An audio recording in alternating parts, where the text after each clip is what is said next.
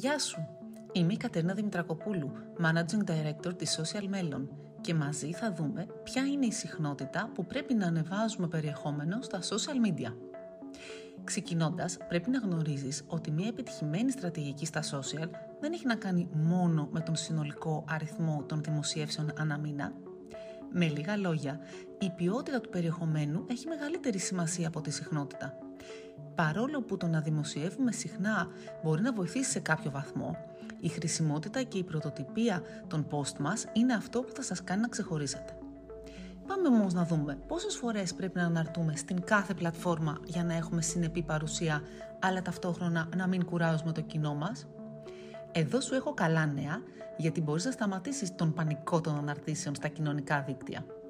Σύμφωνα με πρόσφατες έρευνες, στο Instagram καλύτερος αριθμός είναι τρεις έως επτά φορές την εβδομάδα και σε αυτό μετράμε και τα stories.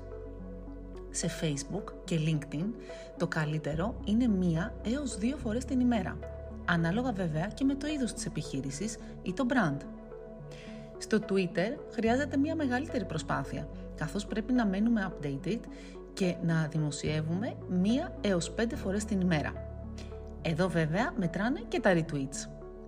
Μην ξεχνάς ότι ο κάθε λογαριασμός στα μέσα κοινωνικής δικτύωσης είναι μοναδικός. Επομένως, η δοκιμή και η ανάλυση των αποτελεσμάτων είναι απαραίτητος απαραίτητη. Επιπλέον, δεν ταιριάζουν όλα τα θέματα σε όλες τις πλατφόρμες. Γι' αυτό καλύτερα να δουλεύεις με μηνιαίο calendar, να βάζεις εκεί όλα τα post και στη συνέχεια να επιλέγεις ποια από αυτά ταιριάζουν πού. Έξτρα tip: φρόντισε να έχεις εικαστικά με κίνηση, παίξε με reels και stories, πρόσεχε τα λεκτικά σου να είναι σύντομα και να έχουν τα σωστά hashtags και να παρακολουθείς διαρκώς τα νέα trends.